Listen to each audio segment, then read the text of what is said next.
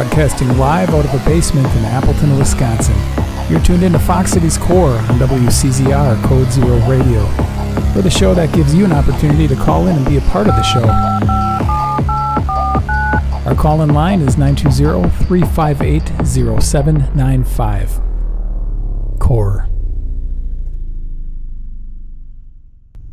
My next guest's musical journey has encompassed a diverse range of projects, including notable bands such as The Foamers, The Priggs, Muddy Udders, Hang 10, and his contributions to Cory Chisel's live band, among others.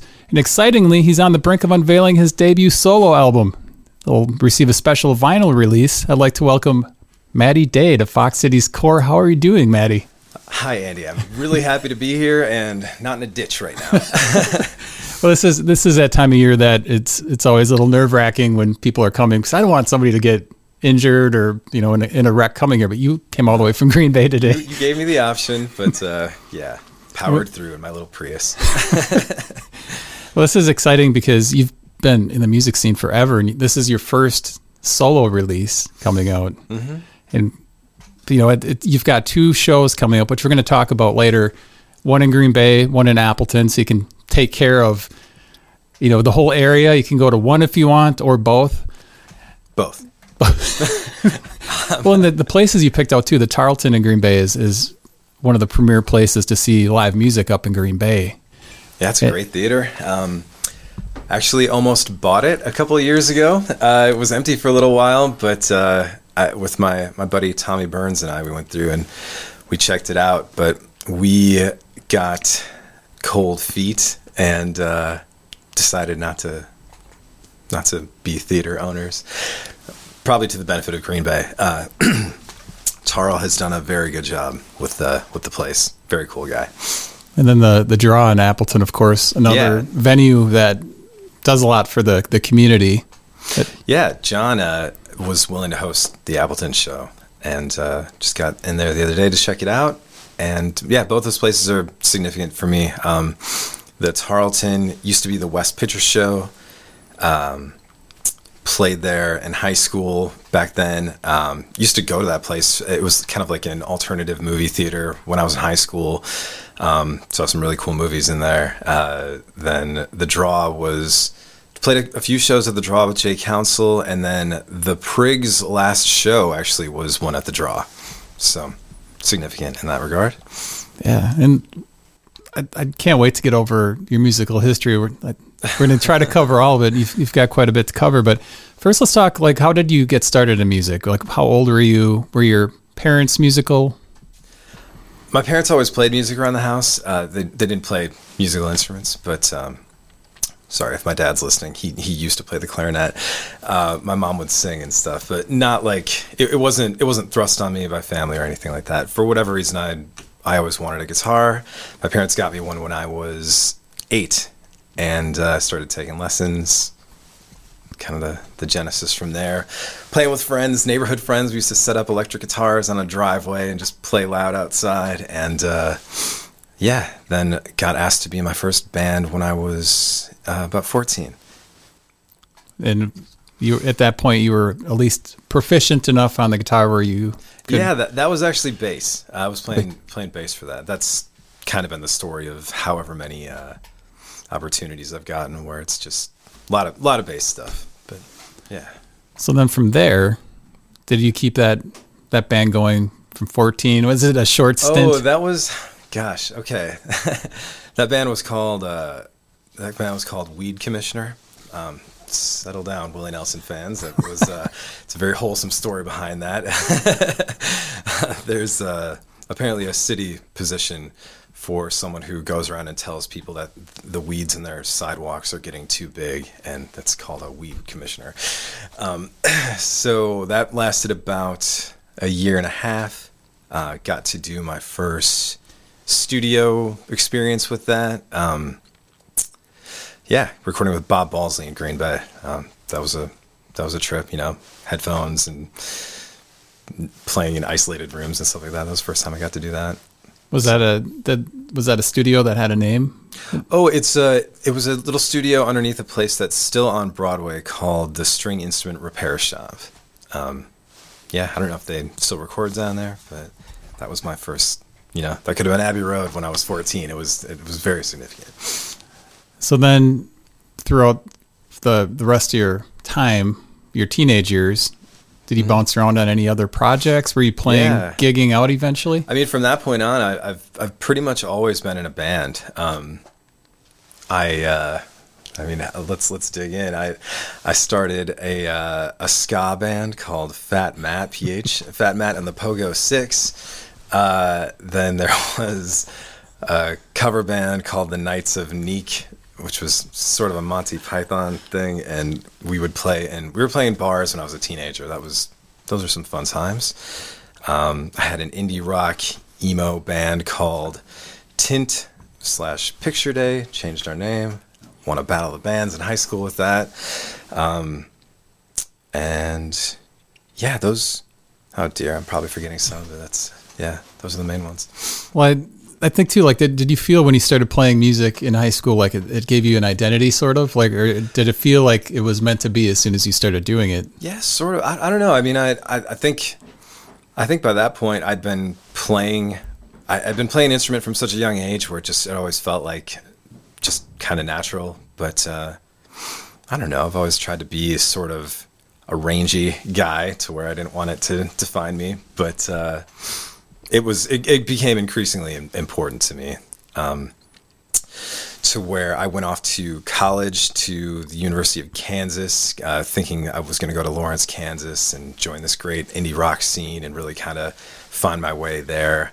Um, yeah, it was tricky. I, I've always been this sort of tweener dude where it's like I'm not set on being a lead singer. I'm not set on being a guitar player, bass player, or whatever. And it kind of it hurt me down there because I didn't have a reputation, and it was like I was trying to meet people and you know, they would ask, "Well, what do you play?" It's like, I, I don't really know. a little bit of everything. What do you need? but yeah, so I, I actually did not find music. That was the only time in my life where I didn't have an actual band to jam with. Um, it was uh, more important on a musical development level, just friends turning me on to different music and stuff like that. But uh, yeah, it wasn't until I moved back to Green Bay that I started Muddy Udders. That was yeah, threw my heart and soul into that. After like two years of not being in a band, it was like uh, if, if I'm if I get to be in another band, like this is gonna be it. I'm gonna I'm gonna throw it all into this one. And you put out uh, releases with Muddy Udders. It- Yeah, we we had three studio albums and a live album, a fourth studio album that was recorded but uh, shelved kind of indefinitely. I like uh, the name of Muddy Udders. Uh, consolidate your feelings.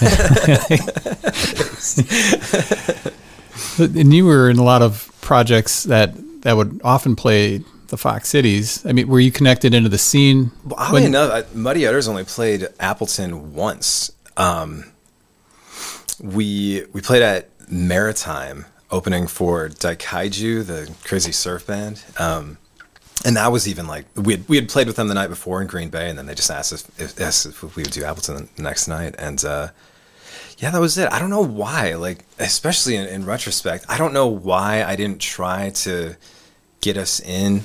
I know one time we we were talking to the guy from Cold Shot, and That's right. Through some miscommunication, where was we had, we had just talked to him, we hadn't set anything up, and all of a sudden we're hanging out at a bar, as we were wont to do, and we were flipping through the old Entertainer newspaper, and all of a sudden we saw an ad for us playing at Cold Shot on a day that we had booked elsewhere, and we immediately called the guy and said, "Well, "We didn't confirm this, man," and um, he did not appreciate that and said he would never book us again. So I think we were kind of like, oh, I guess that we didn't know what else to do for Appleton. I, I only half an hour away, but like at the time, it, it just it wasn't on my radar. I, I, I don't know how else to explain it.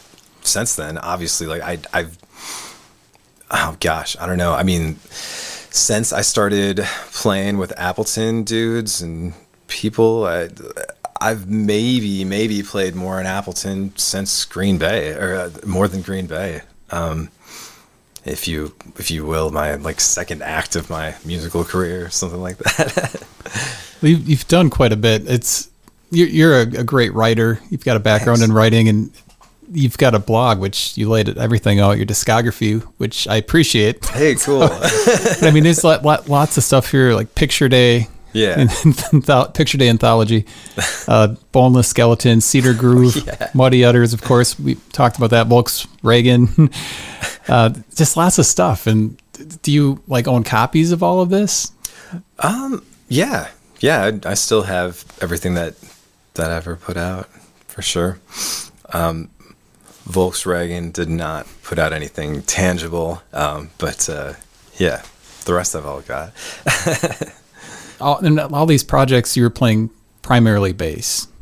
Mostly, yeah, yeah. I mean, with Muddy Udders, it was fun because all three of us played multiple instruments, so we would switch around. Um, but uh, yeah, that was so. I'd, I'd play a lot of guitar for that band too. Um, I was uh, I played in a band called the Gung Ho's for a long time as as a guitar player, and that was like, yeah, I, I definitely built up my like live guitar chops. You know, it's one. It's not like I, I've played guitar every day since I was eight or whatever, but it's like live is where you really get going, and I I owe that band for really becoming a lot a stronger of a guitar player. It's uh, a and the Muddy Udders, of course. I, I Oh, like yeah. what I've heard about heard about Muddy Udders, but then there's the Foamers as well, which Yeah.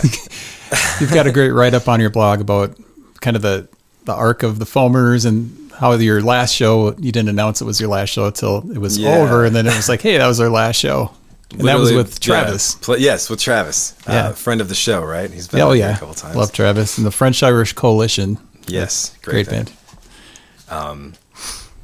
that was that started so i don't know I, I i had always been when i wasn't in a band or whatever i'd always been writing and just you know for whatever reason i was just working on my songwriting and uh i just got in this habit of kind of just writing regardless of what it was going to go to. You know sometimes it would be like oh i'm going to try to write a song for this project or whatever but um i don't know i was writing some stuff during like the peak muddy udders era where it was like this seems a little bit different. Like there was something just like a bit i don't know brasher or there was just like a bent to it that like i just found a bit more unique. And yeah i hit up travis who i'd played with in a band called pushing clovers and uh, we always got along really well. And it was exciting to just try this new thing with him. And started as just a recording project uh, where i was playing bass and guitar and singing and he was playing drums and, and recording on uh,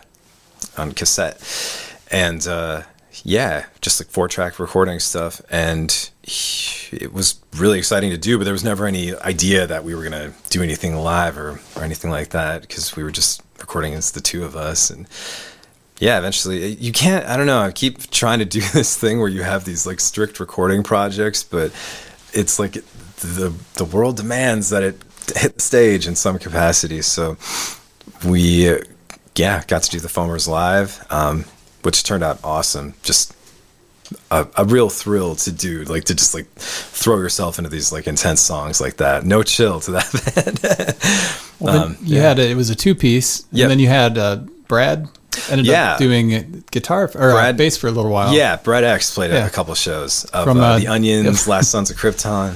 Yeah, yeah, those were fun. I we did a couple of those, and then we had kind of taken a break, and then we came back for like some Halloween shows, and it was just like he he lives in Manitowoc, so it was sort of like I, I don't know. It, it felt it felt strange to to be like, hey, do you want to come drive to Green Bay and play for ten bucks or whatever? But yeah, he has.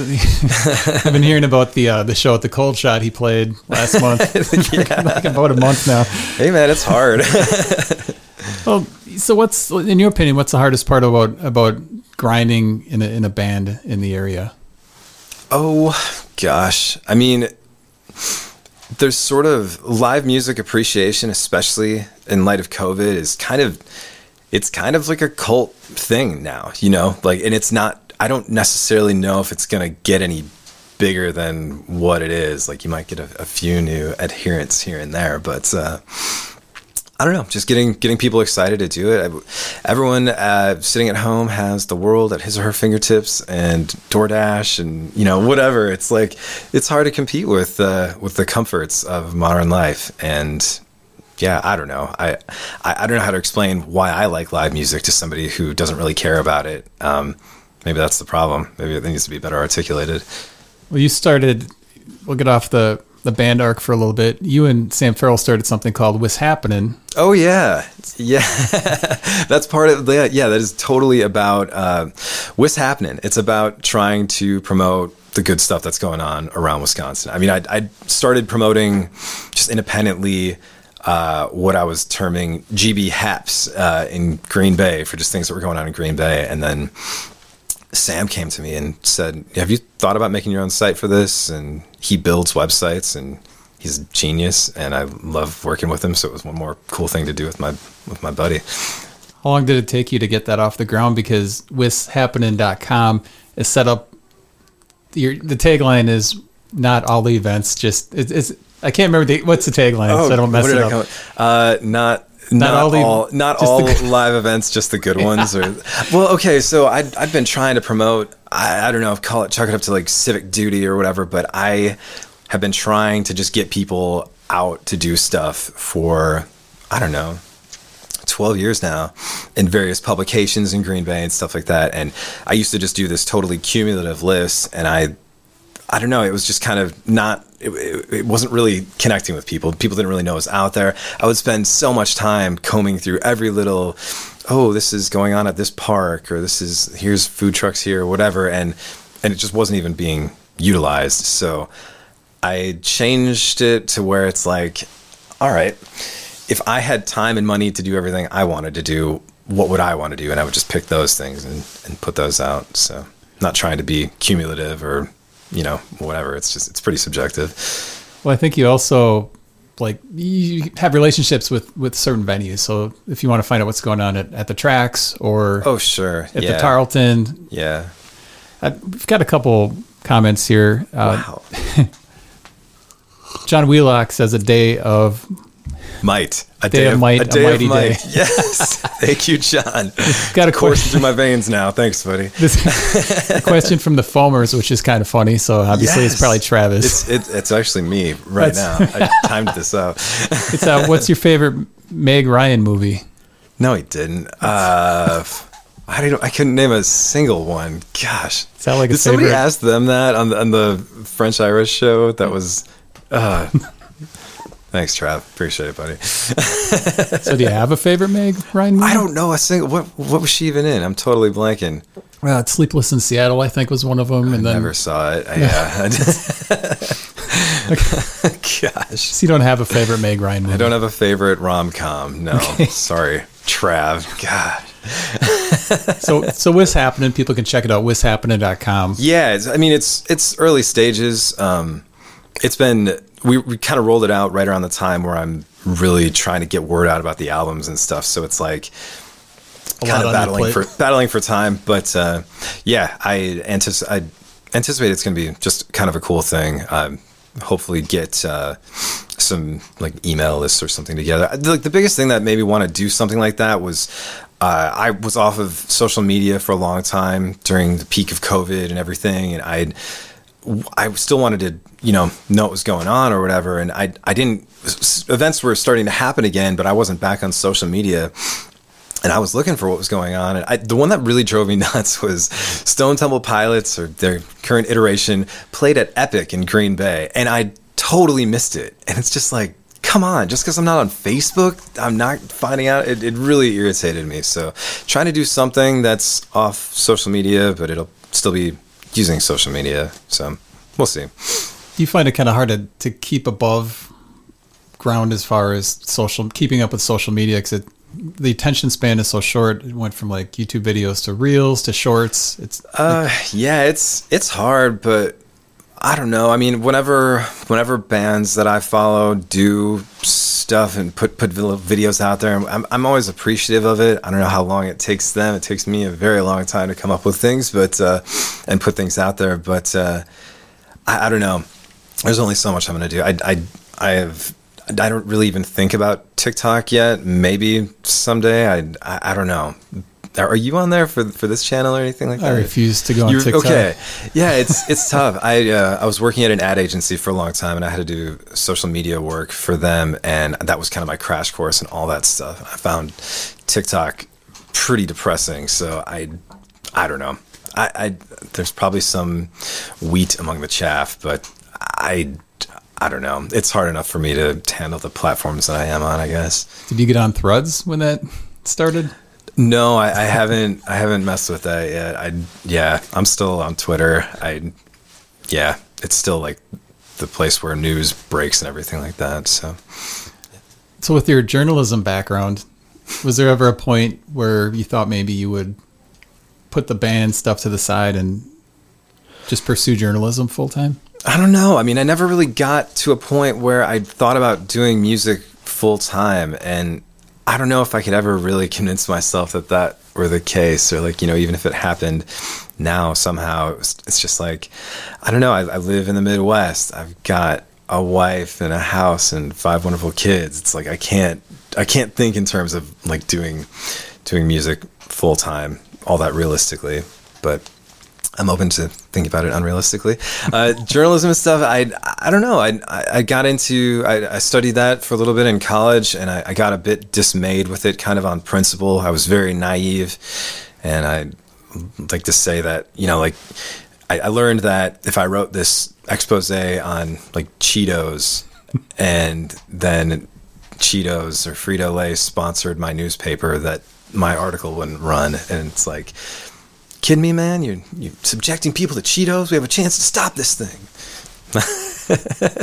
and it still wouldn't run.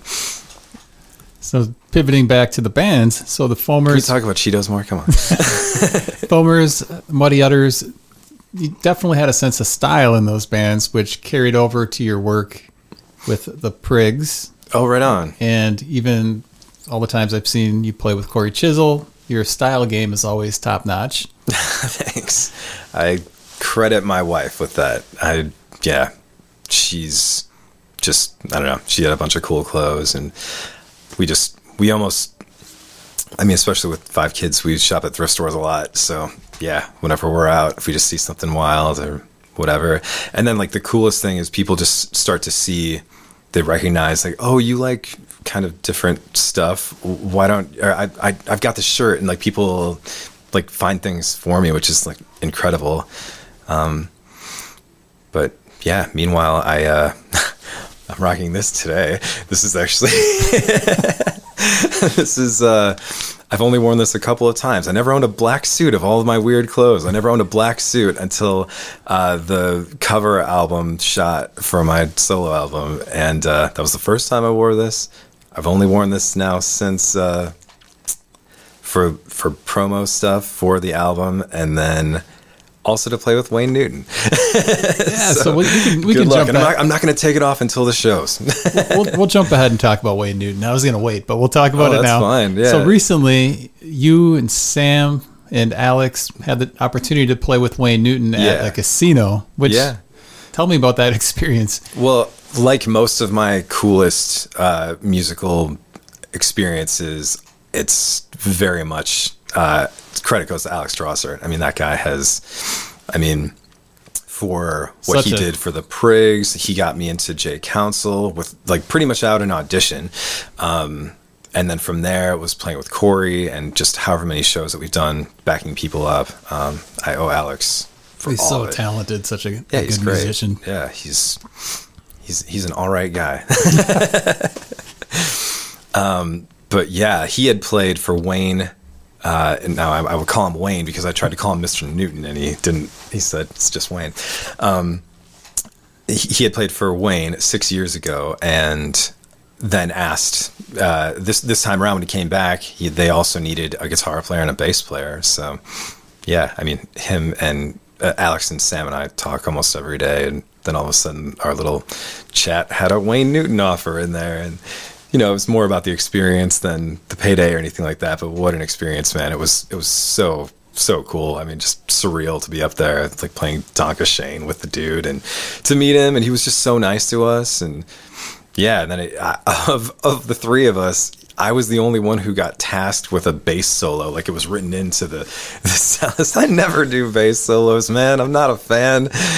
But what do you do? Are you you gonna say no to Wayne Newton? So uh, yeah, I I did one, and in rehearsal, I played it just sitting down. We were all just seated, and then he told me. Uh, that I should stand up and be a star during the bass solo.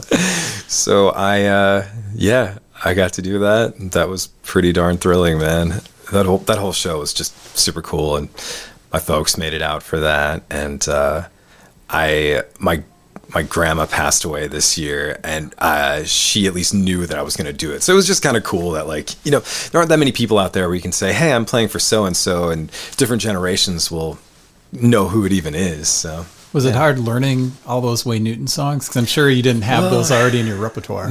no, I, I, I mean, I, I did a kind of a crash course on the guy because I, at first, when, like, admittedly, when Alex asked about it, we were, you know, kind of like, oh, whoa, oh, that's funny and surreal, whatever. But I, I did, like, I dove into the guy's career a bit more. I just wanted to make sure I was appreciating as much as I ought to. And, uh, yeah, uh, cool songs. Like I had no idea he was such a he was like this child prodigy on all these different instruments. I had no idea. Just I had no appreciation for how good of a singer or entertainer he was.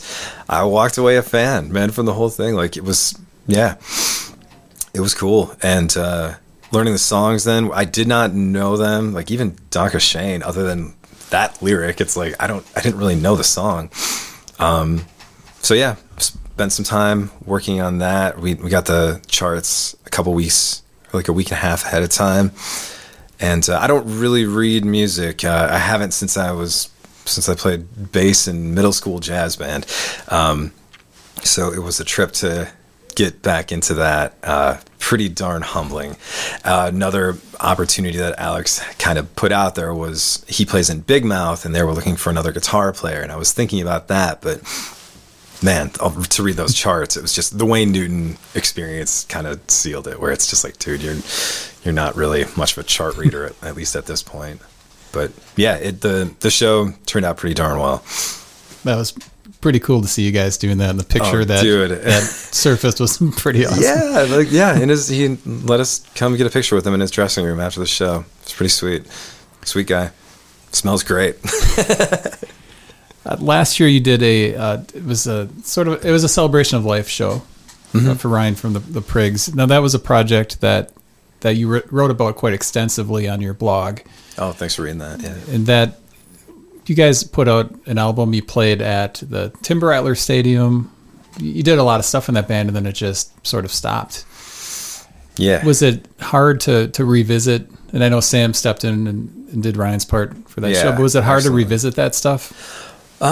I mean, I I don't spend a lot of time going back and listening to my old stuff, not out of principle or anything, but yeah, I I hadn't listened to that music in the years since we stopped playing together and yeah, I listening to that album again, it was uh I I was shocked how much I enjoyed it. Um it was cool. My my kids were listening to it all the time and uh yeah, I would just come downstairs and they would have it on in their little playroom, and it was it was cool to hear it. Um, and then to actually do the songs, uh, it was it was funny. It, the songs actually felt really good to play live. Maybe even better. Just in ter- it was there was a shocking amount of like hard earned muscle memory that somehow had endured, and to play the songs almost felt like a, a bit.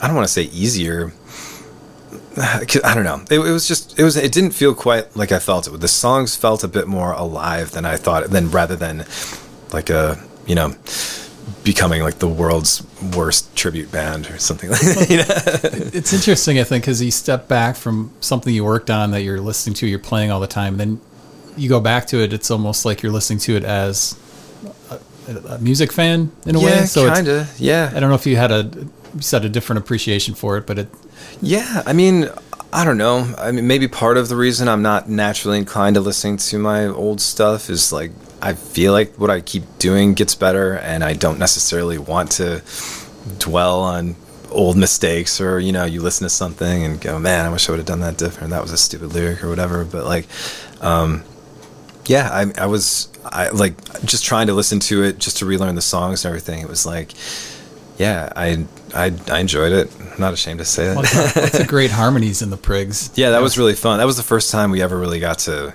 really got to mess with that. And yeah just loved doing that stuff. Super hard to do live but we would do some practices where it would really just be typically like tony playing acoustic guitar and then the five of us trying to just do like harmony practice. And yeah i'd never been in a band like that. I loved putting that work in though You guys did some promo work at the refuge. I remember some some videos popping up, yeah that was a pretty silly band and that was recorded by Sam. Oh yeah, Did Sam, he yeah, did that at the refuge. That was, yeah, um, Alex again set that up, and I mean I've been neglecting to mention like, yeah, just Cory. Like this was Cory is really at like the heart of just about all the music I've gotten to do. Were you playing with Cory before the Priggs? No, no, I, I didn't really know Cory all that well. The the Priggs had started. I I'd, I'd hung out with him a couple times, um, but like musically, I had never had never really done anything. But I, I think that was kind of a cool way for he and I to get to know each other because he was at the refuge all the time back then, and um, yeah, I mean, he basically agreed to let us do the album there, and we were we were set to do it on our own on like a digital board that Tony had, and we had started doing that. But I mean, yeah, Sam is is incredible, and yeah, I that that process went on a little bit longer than I think any of us anticipated, but uh, I think we're all super glad that we did it. And then how was it playing at the Timber Rattler Stadium? Oh, that was That such a thrill, man! I like, well, I mean, yeah, that was that was a cool day because It was uh, the Bodines, the Priggs, and Cory Chisel. Am I missing anybody? Adriel and Adriel, Jay. Council. Yep. So Alex and I played with four acts that day. Sam was with three, and it was it was a long day. Um, yeah, that's right. I actually I got sick that morning and just went through it, but I, I had so much fun with it because it was like we're playing in a stadium. Like, are you kidding me? I did corny stuff like "Let me hear some noise over here," whatever. I couldn't resist. So, do you have a favorite show that you played with Cory? Because you've done a lot of different places with with Cory's band.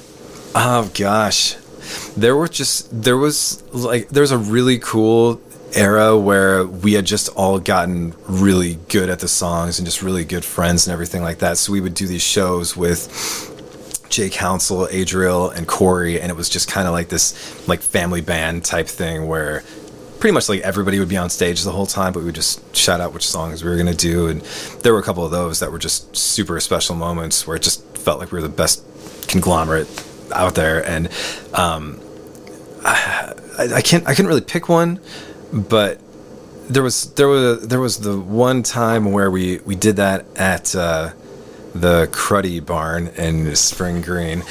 Um, Thank you. where sure, my kids are watching too. Hi, kids. and uh, that was where Ryan Seafeld couldn't make it. It was on a like a Thursday or a Wednesday or something like that, and he was having a hard time getting out of work. But the opener was the Jimmy Chamberlin experience, and yeah, so Jimmy Chamberlin just played drums with us, and that was unbelievably cool. And he was so good. Like it was just yeah, he, he didn't for him to like for he, I mean him playing on Jay Council songs that he'd never heard before, and just sitting in and just yeah. And Jimmy. Jimmy's the drummer for the Smashing Pumpkins. If people aren't Right, aware of that, sorry. so that's so that's that's pretty cool. That was neat. Yeah, that was really neat. So then, uh, you're still in Cory's band if he if he needs you, right? I know Oh, yeah. he played at. He did a Crazy Pat's show yeah. the night with Robert Ellis. I think Alex wound up getting pulled on stage for that, but it was yeah, it was impromptu. It was, yeah, So that that brings us to your solo album, which we, we've been building up to this point. So, so around March of 2021 is where you first. you've been- Yeah. you've been quoted as saying that's when you the idea first popped up in your head to do the solo album. sources say. Sources say. I mean, and you've you've had input in other bands, Muddy Udders, you know, different bands, but this was going to be the first project that carried your name. Yeah, yeah. I was just trying to think of like when it actually dawned on me to give this a shot. But I mean, during while there were there was there were no shows going on because of COVID. Going into that, I was already very burnt out. 2019 was a really heavy gigging year for me, and in like January of 2020, I remember I, I'd gotten like this full slate of shows to play that summer. And I remember just looking at it and going, I, I couldn't be less excited about doing this. And I was thinking about hanging it up as it was. And then, you know, it was hung up for me and all of us on account of COVID. Um, but yeah, I, I, I really, I really like got away from music during that time. I relished not having to gig. I didn't miss it at all. People would be talking about how they're pining for like live music again, and I was just like, I don't know. I was maybe even regretful at the time, but still just moving on. Uh, that I had spent all this time on music, and yeah, I was working as a painter, uh, a house painter at the time, which were that, those were long days, it was long commutes. It was kind of a solitary gig, and I would just listen to podcasts and books and stuff, anything but music. And uh, man, I I was I was feeling so done with it. I, I just I didn't play anything for a while. I, whatever records my kids would put on, that would be that'd be it for me. And uh, yeah, I don't know. I, it kind of dawned on me where I I still had a bunch of songs that I had written that had never been put out with any bands and or ideas for songs, and I just thought, okay, you're just really gonna let those just rot on the vine, then, huh? Like that's it. And um, I don't know. I was kind of coming to terms with that and ready to do that actually, but I was trying to think of when I came up with the name. It was like I came up with the name, and it just gave me like this whole idea of what I could try to do. Uh, I, I, think it was I was listening to some podcast or other, and a British guy said the word metadata, but the way he said it in his British accent was metadata, and I was like, I was like, oh, that's so funny. And there are all these different ways you could go with it, and it kind of sounds like my name, etc. And I just started thinking, well, that's like a weird enough and like open enough of a name where I could kind of just make it be whatever I want and put all these different songs on there and just started thinking, dude, you know, these people that you've played music with, you could probably start calling in some favors and things like that. You know, I've been a sideman in however many bands and just been around for a, like a, a long enough time to where it's like, I just thought I could just start asking people. Um, yeah, I started working on that. I, I think I, I took about five months or so before I, I, came to Sam and Alex about that because that was the other thing where those guys had been recording a ton. They were doing all sorts of cool stuff during COVID times, and um, they. I'm just thinking like, gosh, like two of my best friends are these like incredible producers. Why wouldn't I go to them and just see if they would do me the solid? Um, yeah, and uh, part of that too, I just I uh, I did some house painting for Sam as just a bit of pre barter. Um, granted, I've probably well eclipsed what I the value I gave him there in terms of studio time, but um, yeah, uh, just started working on it, and yeah, we actually. It, it took it took a while for me to start getting the songs together, like getting the vision together, and then we started recording. Uh, it was it was it was April twentieth, twenty twenty two. That was the first session. So you went into it knowing that you wanted to do like 10, 10 to 12 songs. I had the full, I had the track list. Like I, I came up with that before um, the songs were even written. Very few of them were finished. Um, so it was like the way that we would do this. I, I knew what I wanted. yeah, I knew, I knew like what I wanted it to be. And even if some of those places on the potential track list were just like a, a description of what the sound was going to be, um, I knew what I what I wanted it to be. But yeah, largely, uh, I would start the way we recorded it is we would start one song at a time. We did it sequentially. I've never done an album like this before, where you just start on one song and then work on it till it's done, and then the next one we did it. We would do track one and then track two. Hmm. But rarely, rarely, rarely did I have much beyond maybe I know a chorus or I know a guitar part or something like that. So, um, although some of the ideas of these songs go back maybe even 15 years and something like that for stuff I haven't used.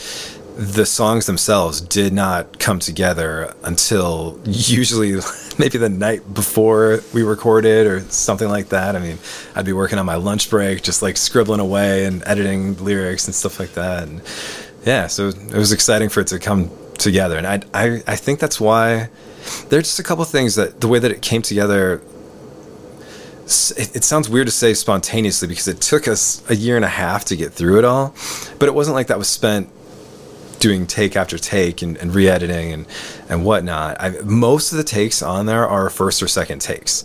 It's just a matter of when we actually worked on stuff. So and, and a lot of times I, I'd get in and I know how the song was supposed to go. I know the lyrics. I know the guitar part, maybe a lead guitar idea or something like that. And then I would completely forget. Oh yeah, I have no idea what I want to do on bass. And then I would basically be making that up while playing. So there's just, and, and then the guest musicians on it would be playing playing the song for the first or second time. Maybe they heard it my lousy demo earlier that day for the first time and I don't know, it makes it feel kind of alive because it's it's it's largely us. If it feels it, it's like a lot of the people on it hearing it for the first time or you know, I've never maybe wrote the lyrics, I never sang them out loud before and yep, literally wrote them like during my lunch break at work that day and then then there's a microphone in front of me and I'm recording for prosperity. Did as far as like the the writing process goes, so you worked on it song by song. Was there ever a point where you thought, I hope Alex and Sam keep interested in this because if they decide to drop off, the whole thing's oh, dead in the water? Well, I mean, we kept up vibes like immaculately. I mean, truly, it was a chance to hang out with my dudes an extra day of the week. Like we would typically do Wednesdays, so we, we didn't we didn't let it mess with our weekends. So sometimes I would see them on weekends anyway, and it would just be an extra. I, I love those guys. I love hanging out with them. So it was yeah. And my my contribution would I would bring stuff to drink, stuff to eat. You know, take guys out to dinner or a Tom Cruise movie or whatever.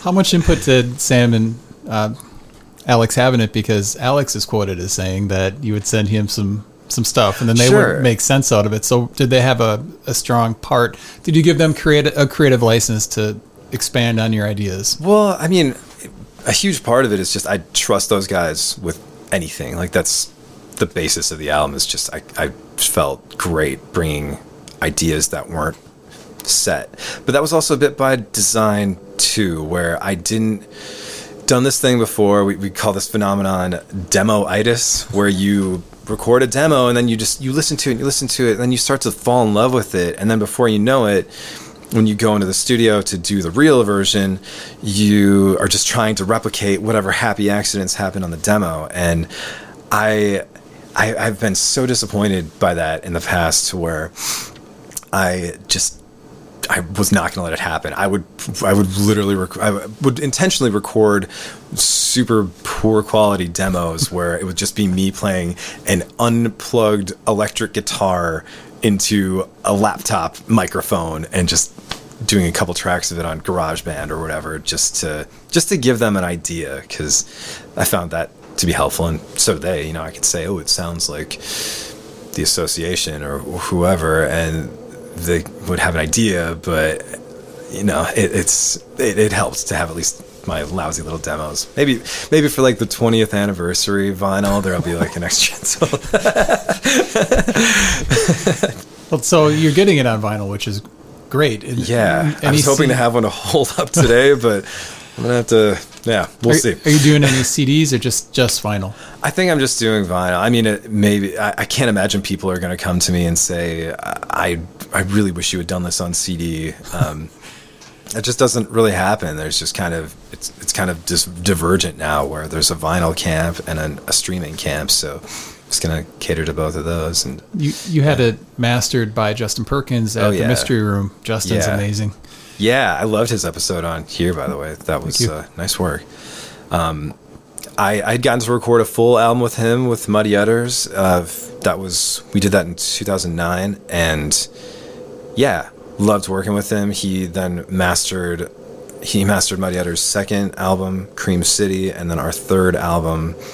Uh, so he, he did everything for our second album, Cream City, and then he mastered uh, the third one, Bloody Murders, which is my favorite. Um, and even with that, like I, I, got to spend a little extra time with him. Like I got to go in and there was one guitar part that I had forgotten to do when we tracked that, and he let me do that in his studio. And um, he's just been he's been super helpful. I yeah, that guy means the world. And, and for anybody who's ever worked with him, you know, if you have any kind of questions, he'll write back within like 20 minutes just this essay for you. And yeah incredible guy. And especially doing vinyl for the first time um, the foamers had been put out on vinyl but the record label that did that did everything. So i didn't have to i was blissfully unaware of the rigors of going through the vinyl process. And yeah this time i, I took it all on and justin was huge and hold my hand through that. Did you do all the artwork for the, the okay, album? so uh, Loretta McGee uh, from Amano Print House, uh, whose baby shower I'm going to this afternoon. Um, she uh, she took the picture. We did that at the PAC. Um, got in there because our family friend Gerald Hen- Henley is uh, is one of the events. He's kind of like top events dog there. Um, and he's he's also retiring in the next year, so I think he was game for us to get in and do something stupid.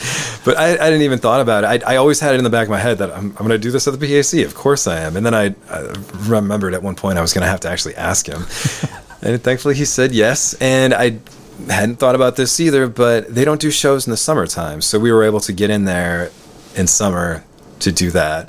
Um, at one point I got locked out of the building when everyone else was on stage waiting for me outside sweltering in the heat in this and just hello.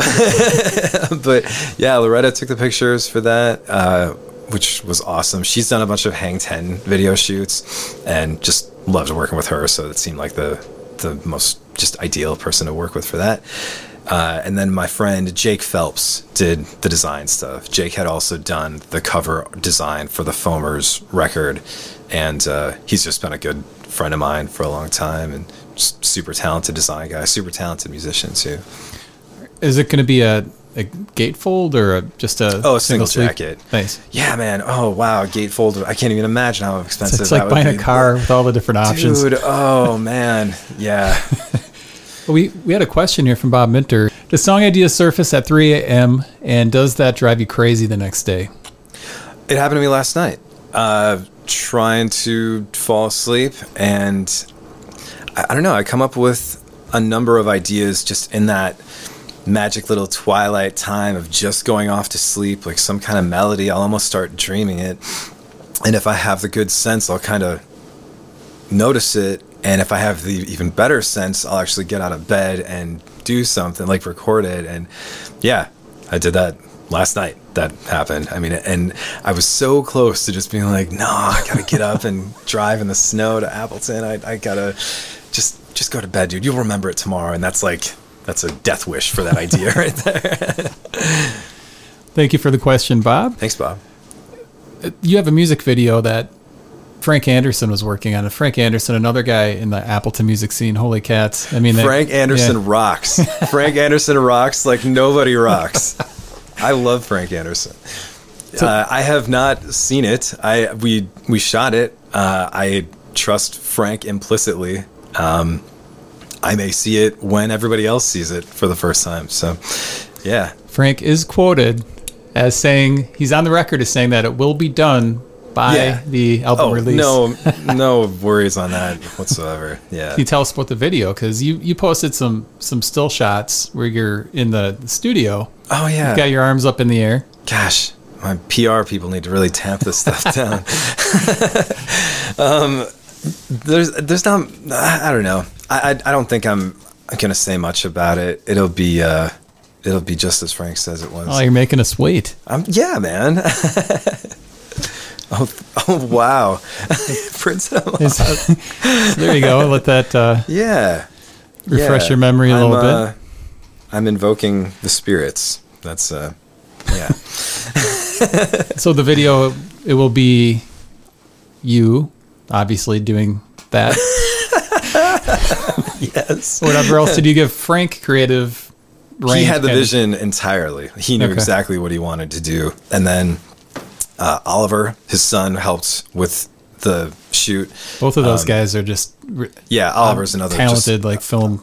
Oliver's another just one of my favorite people in the world, and he is actually okay. How about this? Uh, I won't talk. I won't tell you about the videos. I'll tell you that there will there are there are three videos coming out. Three videos. Um, so Frank's, Oliver did one, and uh, also Ridley Tankersley from Dusk.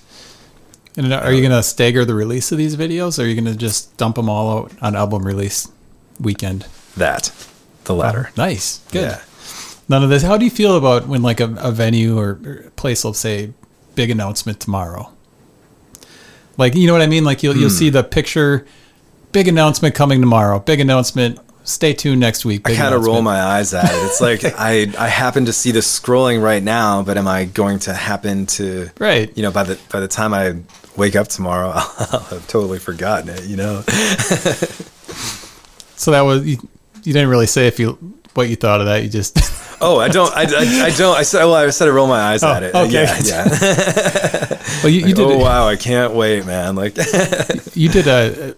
I've though. Then there, here's me doing all. No, I haven't done any of that you for have the not promo. done that. Okay. But all I just say your promo video was really good. Thank you. You're wearing that outfit. yeah. Not You're in the woods.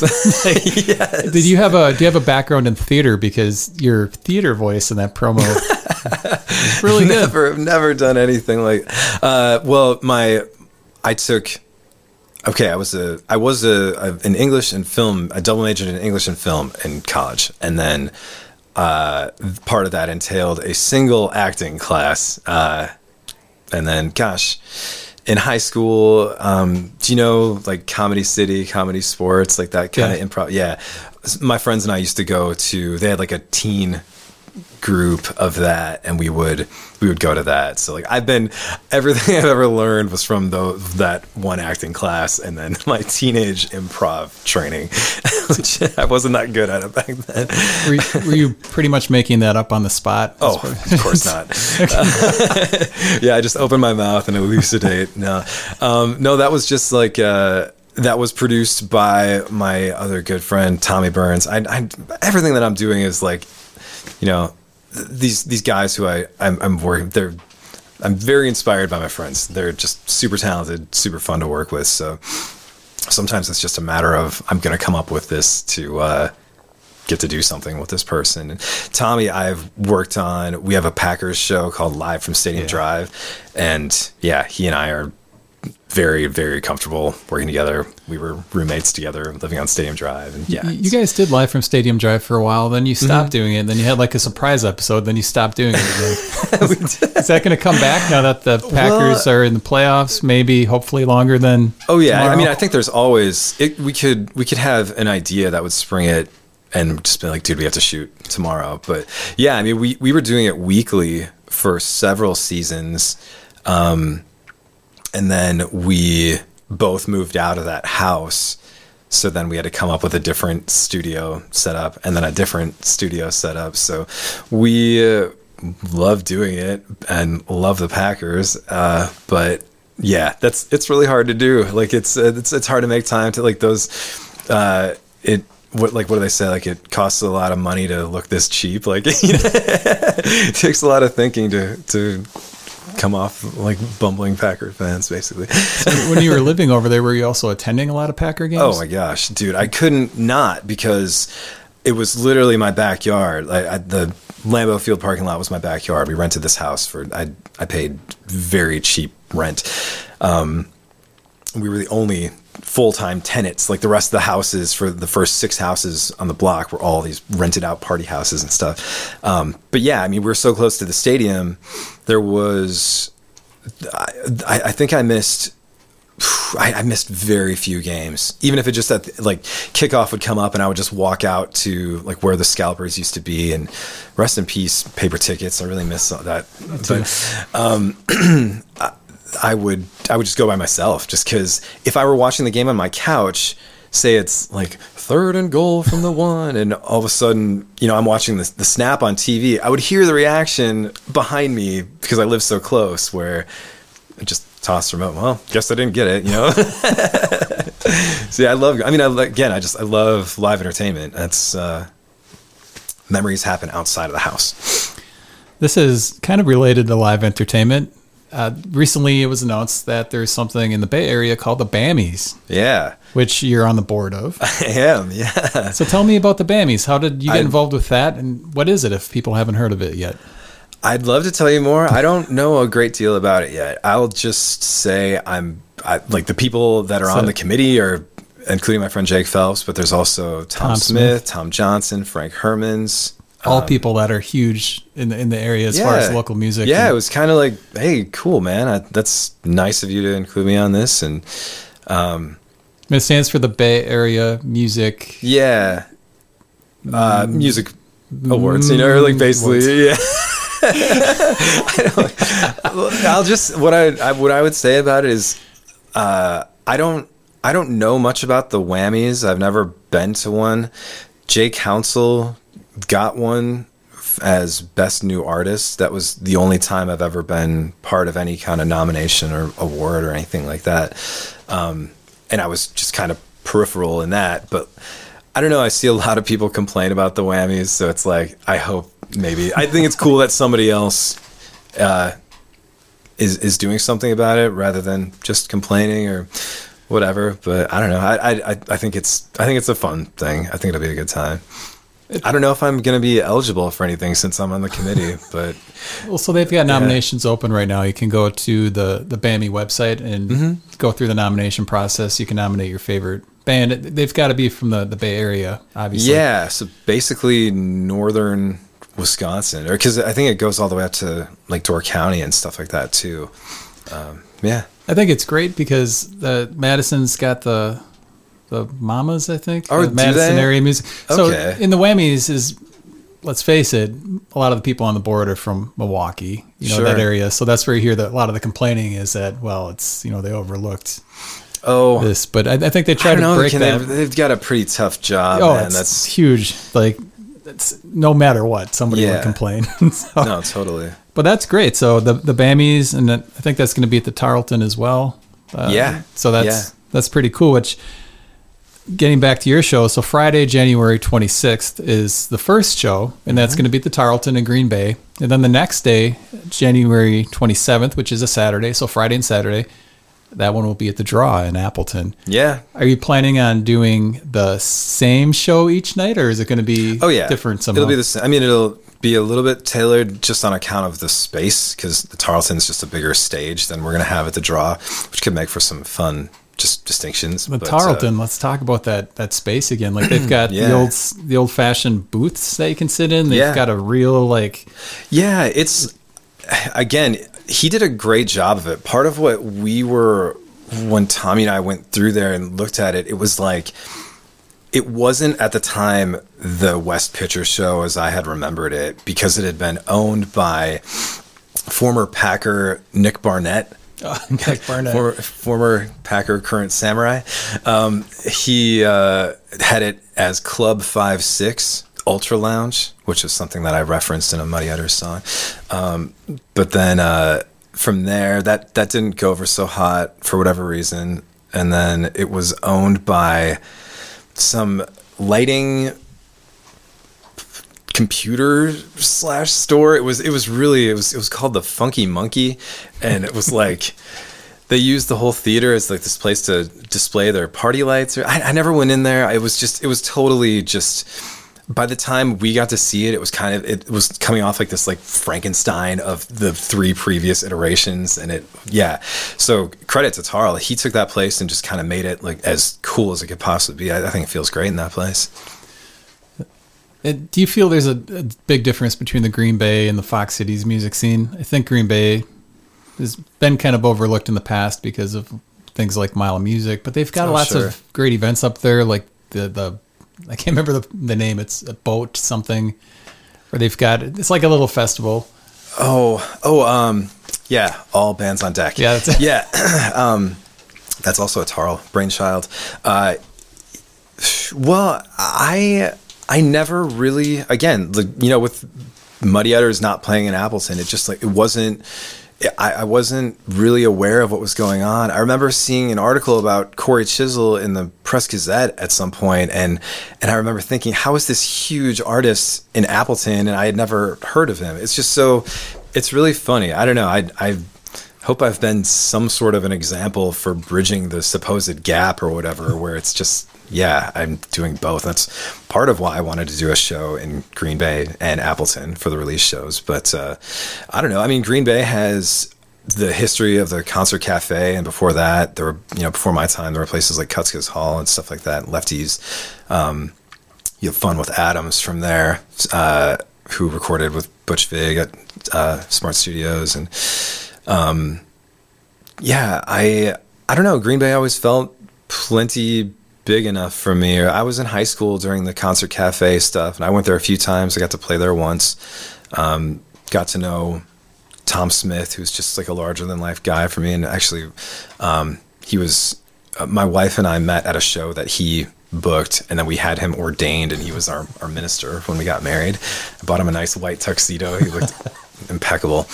Um, so yeah, I mean, between like Tom Smith and Rev Norb, like it always just felt like there were just these larger than life people there. It never felt like I needed to go elsewhere. You know, I, I lived in Milwaukee for a number of years too, so I appreciate that scene too. But even that scene, it's a lot of Green Bay expats. It's funny, um, but yeah, I, I, I never really.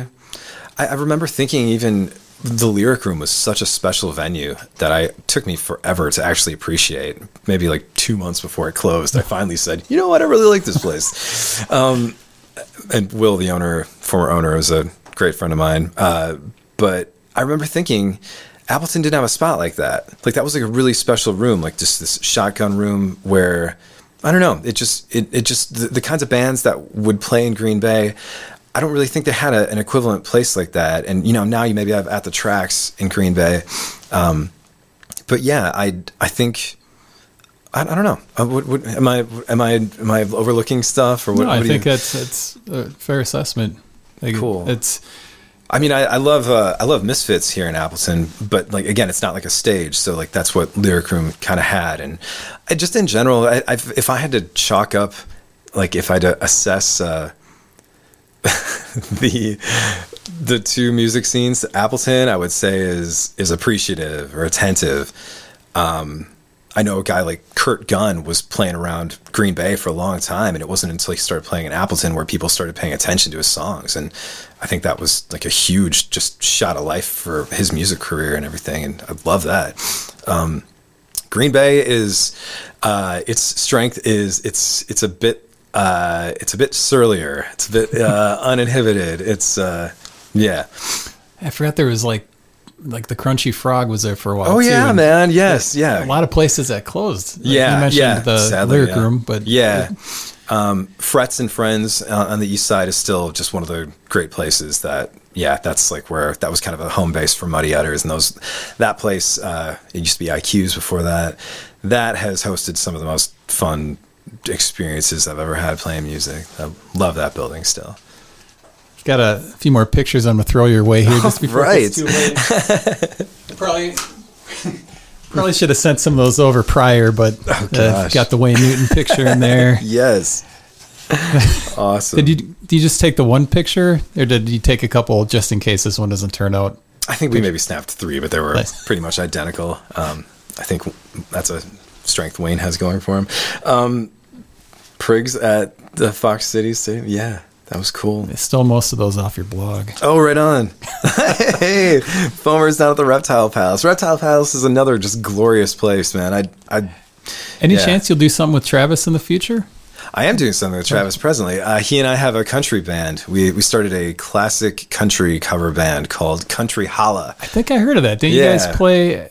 You played up on the roof of a brewery, I think. We did one show at uh, for the all bands on deck uh, in in September, and I don't know, it was just kind of cool. Like, I Steve Gala, the singer for that, is a good friend of mine, and he and I were in a band together. I was I was kind of a hired gun guitar player in this rockabilly band called the Blowtorches, which was a blast, but it was kind of just like a last run of shows for them, and we wanted to still do something. And meanwhile, the Foamers were kind of talking about shutting down. And Travis also is is a like old country freak. And so is Steve and so am I to where it was just like we were just kind of assessing the landscape of what's out there. And there aren't there are bands that play modern country contemporary stuff but nobody's out there doing like there aren't bands out there we, we're basically going to focus on like 60s to 90s or maybe even 50s to 90s so yeah Is it going to be hard not to whip out some Foamers tunes when you guys are playing? No way. We're we're disciplined country musicians. Yeah. a bunch of people are there yelling out Foamer song titles. You're not going to oblige. I don't think. I, I think even at our own shows, people weren't yelling out our own songs. But oh, here's okay. Here's one with us with Brad X. That was at was it Rockabilly's or was it Gasoline at the time? Same building. Now that's at the tracks. Um, ooh, Hang Ten photo shoot shot Yeah, by Loretta even, McGee. We're gonna have to talk about Hang Ten. Right on. Yeah, we were just working on a new song.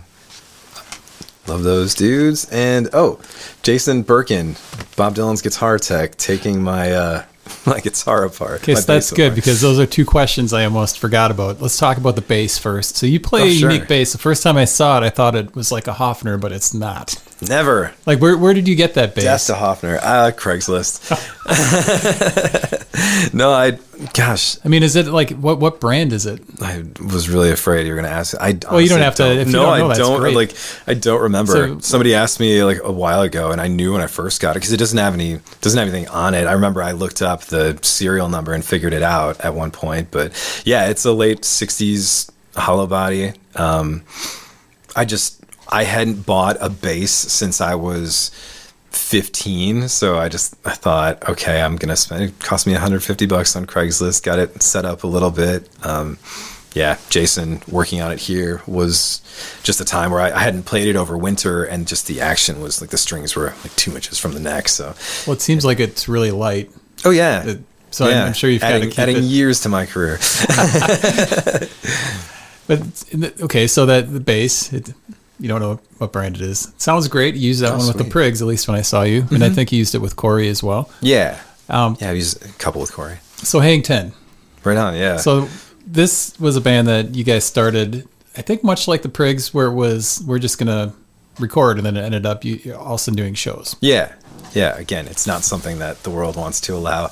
But I was not originally in the band. Uh, that was, it was originally Alex, Sam, Riley, and Ryan Ike.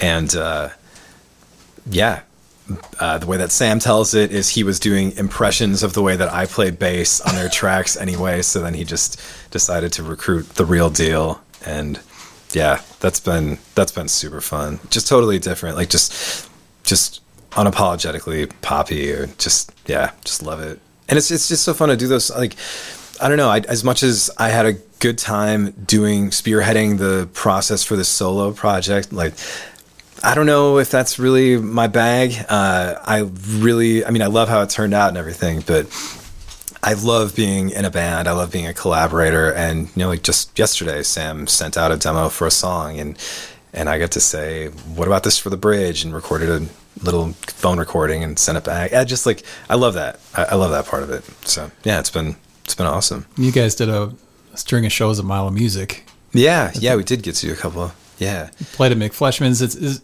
a project that wasn't meant to pl- really play live, but it sounds like you're okay with it falling into the Yeah. the yeah. live category. I mean, it's just more than anything. We just, I don't know. This is again, this is the same thing for all bands. Like that's how it was with the Priggs, where it was like, it's going to be a recording project. Okay, we'll do live. We won't do gigs. We'll do concerts. You know, we're going to do these special events, and um, before you know it, you're playing weddings, and you know, just happens. You're a fan of Justin Hawkins Rides Again, which Oh, yeah. I am as well. Really? Oh, dude. I, Hawkins Rides. I evangelized for that guy, and I have turned on so few people. I love that show. So you're a fan of The Darkness as well. Mega. Prior to that, and what other artists influence you? Hmm.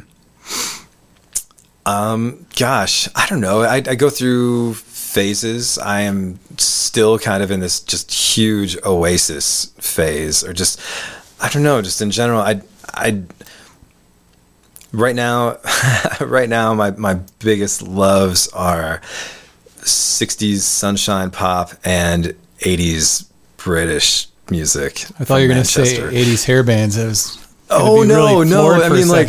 I just, I, I, yeah, I, I love the darkness just because it's such, it's just such good vibes, and it's like you know, people get hung up on things like, is it a joke? Is he being serious or? And I just, I've never cared about that stuff. like, oh yeah, that's no Yeah. joke. Yeah. but like, like another band that I always loved is the Jon Spencer Blues Explosion, where it's like, you know, he's kind of sounding like a like crazy Elvis impersonator or something, and it's like it's kind of jokey, but it's like I don't know. Does it make you feel good when you listen to it? Then that's kind of all that matters. Yeah, so that's yeah, that's kind of the, I I think of the darkness in the same way. So can we expect to hear some of those influences in your upcoming album? I heard the only bit I heard was that snippet at the end of the promo video. Yeah, I wanted more. that's more. all that's out there. Um, let's see. I actually, I didn't really know how to talk about the album because I don't. I even I thought about showing it to you beforehand, but then I just I, I kind of forgot. So here we are.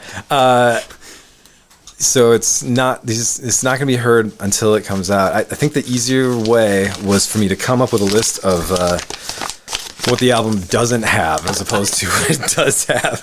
So I, I jotted this out this morning. Do I have time for this? Yeah. All right. uh, number 10 of the aspects Matty Day's metadata does not have. It does not have any horse sound effects. Uh, I mentioned that because there actually was one buried in the Priggs album. Um, I don't even remember where it was, but I remember we put a tiny little picture of a horse in the album art inside the CD uh, to remember that, to commemorate that. That's number 10. Number 9, uh, no Italian language. Uh, number 8, uh, no kazoo, which is kind of a bummer in retrospect, but you know, you weren't going to force it. Uh, another instrument that's not on there is a double bass pedal. Um, there's none of that on the album. Number six of what's not on metadata. Uh, let's see, is it like, oh, that Mongolian throat singing stuff? None of that. um, wait, no, okay. Uh, I had Gregorian chants, but I can't say that after all. Um, number five. Yeah, number five. Uh, no, no finger tapping guitar solos. Uh, at least on the record, there may there may be some in the music videos. uh, number four, things not on metadata. There are none of those anthems where it's all like whoa, like none of none of that, for better or for worse. Um, number three. Number three. There's none of that. Okay, there's none of that. Like you remember, like new metal whispering, whisper screaming. Like there was there was a song that was gonna go, "Let the Maddies hit the floor," but that didn't make it. Um, number two, uh, things not on metadata. There are no gongs. Uh, which is to say that every song was worthy of ending with a gong. So it's just kind of an implied gong uh, at the end of each song. And number one, the thing you will not find on metadata bad songs. I love it. Well, that just gets me more excited to hear it. So, if people want to hear it, are you going to release it on streaming the day of the, the release shows? Or are you going to wait? Or are you going to keep it off? No, stream? I think what I'm going to do is give uh, vinyl privilege. So Nice. people who come to the shows will have first crack at it. I'll get it out to record stores the next week, and then I think I might. I don't. I don't really know how to do this. It was just an idea I had. Because these are the only times these songs are going to be performed in any kind of live capacity, so that's that's going to be it. So, to uh, make the event special, I'm going to. I think I'm going to release a song a week streaming after that. And who's going to be part of the band for the shows? Let's see, we've got who's all participating. We've got Alex Drossard, of course, Sam Farrell, of course, Ryan Seafelt, of course. Uh, Oliver Anderson will be involved in it. My wife Jackie and my daughter Susanna uh, will will all be participating, and then the opening act is going to be uh, largely the the whole thing is going to be a lot of just um, multimedia stuff. So the opening act is going to be Oliver Anderson and Alex, Alex Drossard have made an animation piece with uh, some music that Alex scored. So Very that's cool. going to be the opening act. Well, I can't wait to, to see that Friday, January 26th at the Tarlton in Green Bay, 7 p.m. I think Yeah. the music starts at maybe 8? or 7:30. 7.30. Don't And then. Saturday at the Draw in Appleton, January 27th. Yeah. Also, want to mention before we end, uh, you did an interview last month with Rooted Wisconsin. Yeah, uh, was a cool Rooted show. Wisconsin podcast. If people want to to get even more Matty Day, you guys talk about some stuff we talked about and then some stuff that we didn't. So Mm-hmm. it's go check out Rooted Wisconsin. Good show. And I, I think I'm going to be on um, Into the Music next Oh, nice. too. That's a, another. I'm glad you brought that up. Another great uh, podcast from the area into the music with Rob. And yeah. lots I, of I really like that show. I really like your show too. So yeah, thanks for having me, man. yeah. Where can people find out more about Matty Day? MatthewTday.com and Instagram mtday e double m t double e d a y and Facebook Matty Day verified.